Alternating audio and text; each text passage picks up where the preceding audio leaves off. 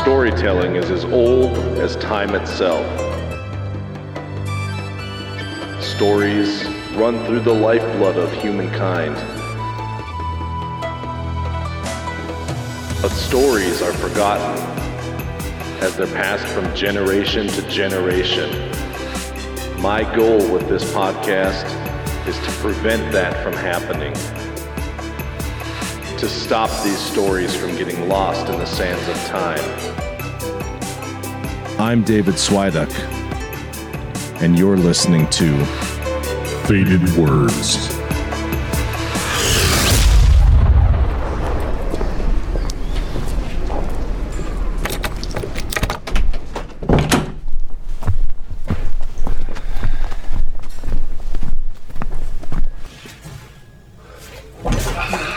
Welcome back, friends. We're going to jump into this week's story in just a moment, like usual. But first, just our quick reminder that if you want to support Faded Words and AIC stories and help keep these stories from fading away, consider sharing Faded Words and AIC stories with your favorite story loving friends wherever you hang out. I'd love it if you guys joined us. Now, to keep up with all the fun happening at AIC Stories and Faded Words, visit AICpod.com or just give us a follow at AIC Stories on social media everywhere. And as I've mentioned before, I have created the official AIC Stories Discord server, so feel free to come join us as we celebrate good books, good stories, and good times. Now, in that Discord, you're going to find a whole bunch of stuff going on. All kinds of great conversation on everything from uh, TV and movies and novels and short stories and comic books and what people are reading, what they're recommending, and naturally discussion about the episodes of both Faded Words and Mystery Minnesota. Oh, and you know me, memes are always welcome. So, what do you say we get to today's story?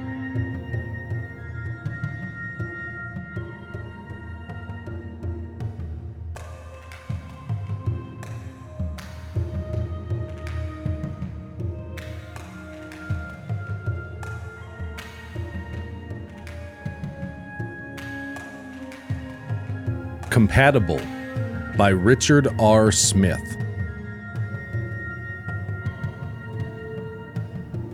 George stood by the fireplace, his features twisted into a grimace. It's hell, I tell you. Hell! A living hell! I sipped my drink and tried to think of a subtle way to change the subject. I didn't like to hear a person's personal problems, and every time I visited George, he invariably complained about Helen. If it had been anyone else, I might have thought it wasn't entirely Helen's fault, but George and I had been roommates in college and I knew him like a brother. He was a person who got along with almost everyone intelligent, easygoing, and likable. He lifted his glass and glared at me as if I were the guilty party. She's a worrywart, he continued. A hypochondriac, a neurotic, an escapist, and a communist. He studied the ceiling thoughtfully. And sometimes I think she's a little crazy. I tried to calm him. Don't worry about it. If things get worse, get a divorce. Divorce? Ha! She wouldn't give me a divorce if. The door opened. Helen smiled half heartedly, her pale face quickly resuming its unhappy expression, as if it tired her facial muscles when she smiled. Hello, Ed. Nice to see you again. Hello, Helen. I glanced at George and noticed he had closed his eyes as if the sight of his wife was unbearable. His lower lip was white where he gripped it with his teeth, and I silently hoped he wouldn't draw blood. Helen sank into a chair and raised her skirt to reveal her right leg. Did George tell you about my legs? She inquired. She stroked the leg affectionately. Arthritis. George grafted a new one on for me. Feels ten times better. My face blanched. The idea of replacing body parts from banks didn't nauseate me. If a man is in an automobile accident and loses an arm and that arm can be replaced, I think that's marvelous. What sickened me were the people who actually enjoyed having a part of their body replaced with a part from a criminal or a corpse. Uh, no. I sat down. My knees were weak. I felt short of breath. Uh, George uh, didn't tell me. I. She interrupted with details of the operation. The details and list of her other ailments lasted half an hour, during which George drank steadily, and I waited for a lull so I could glance at my watch and say something about being late for an appointment. I saw George several times during the next few weeks. Never at his house. I didn't visit him on my own initiative because Helen, as I had seen during my last visit, had passed from the stage of being unpleasant and reached the stage of being unbearable.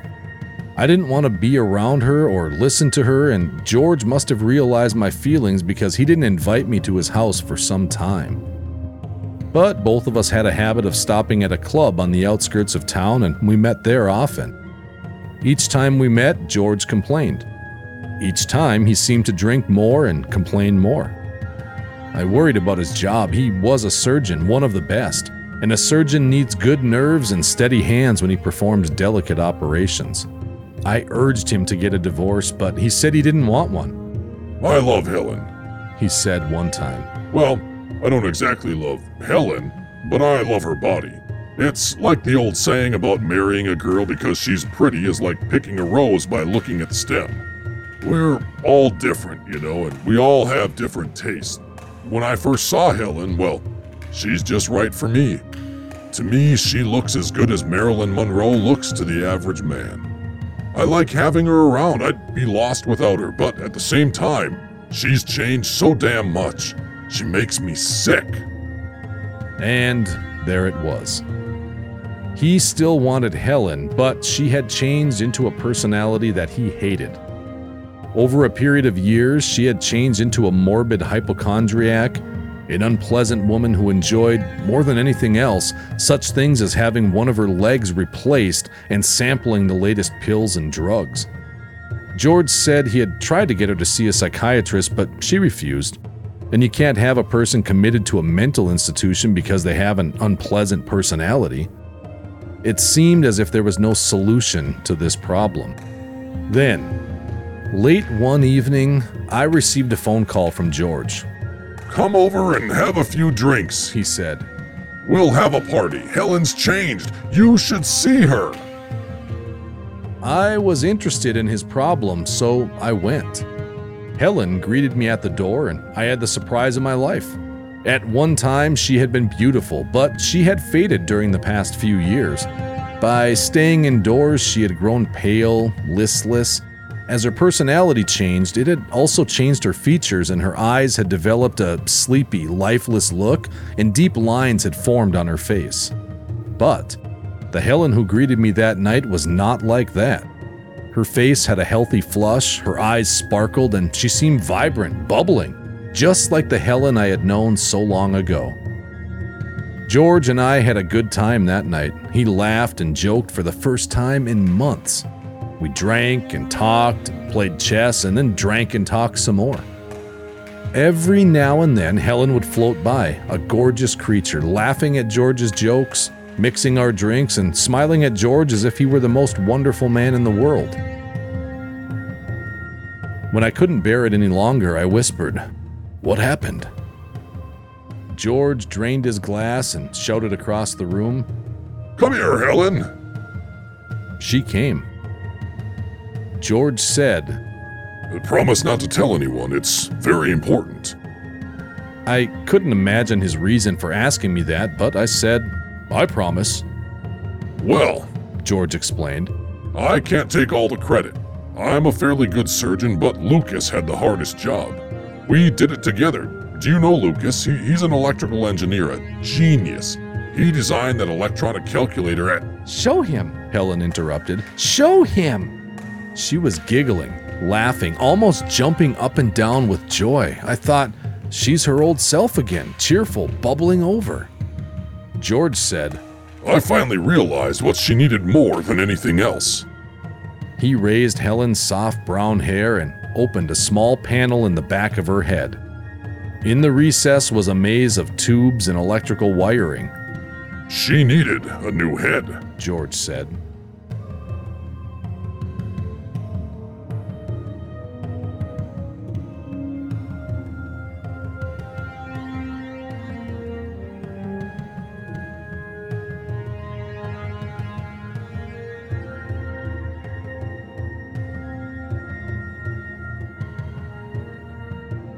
That was Compatible by Richard R. Smith.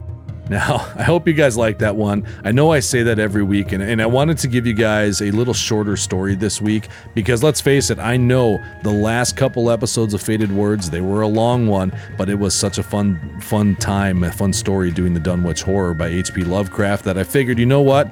I'm going to give you guys something kind of light, something kind of easy and fun with a nice dark little twist at the end. So, um, that again was Compatible by Richard R. Smith. Now, this was originally published uh, in the Fantastic Universe magazine back in August of 1958. Crazy to think this, this author, Richard R. Smith, he's envision, envisioning in this super short story this world where not only are they replacing limbs by essentially chopping them off of corpses and criminals and everything else, and then sticking them on other people, Frankenstein style, and, and apparently having it work perfectly, but he goes so far as to replace the head on his wife.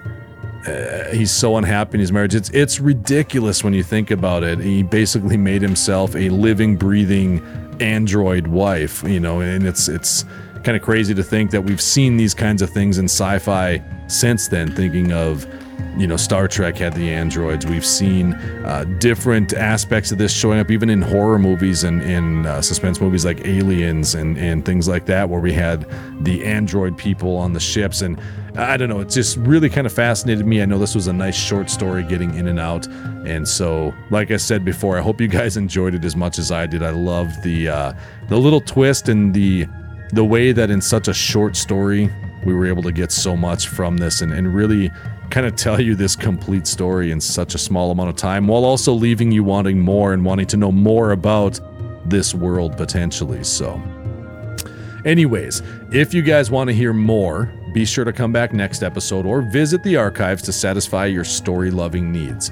There's tons of different stories in there, and I'd love it if you checked out all of the other storytelling fun happening here with AIC Stories.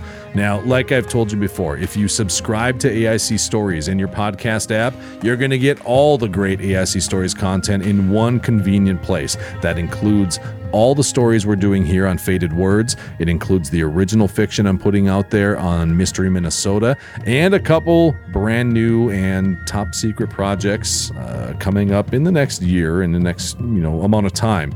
We've got to let Mystery Minnesota run its course first. So, enough of the rambling. If you want to hear more stories, the bottom line is simple.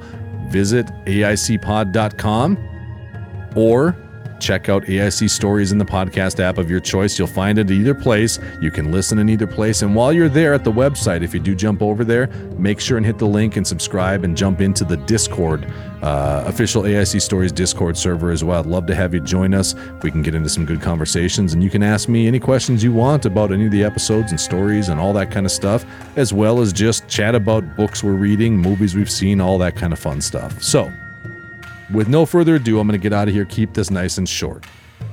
Faded Words is an AIC Stories production produced and narrated by David Swiduck, with original stories credited to the public domain. I'll be back soon with another story, and I hope to see you then. But until then, take care, read more stories, and thank you for helping to keep these stories alive. As always, I'm David Swiduck, and this is Faded Words.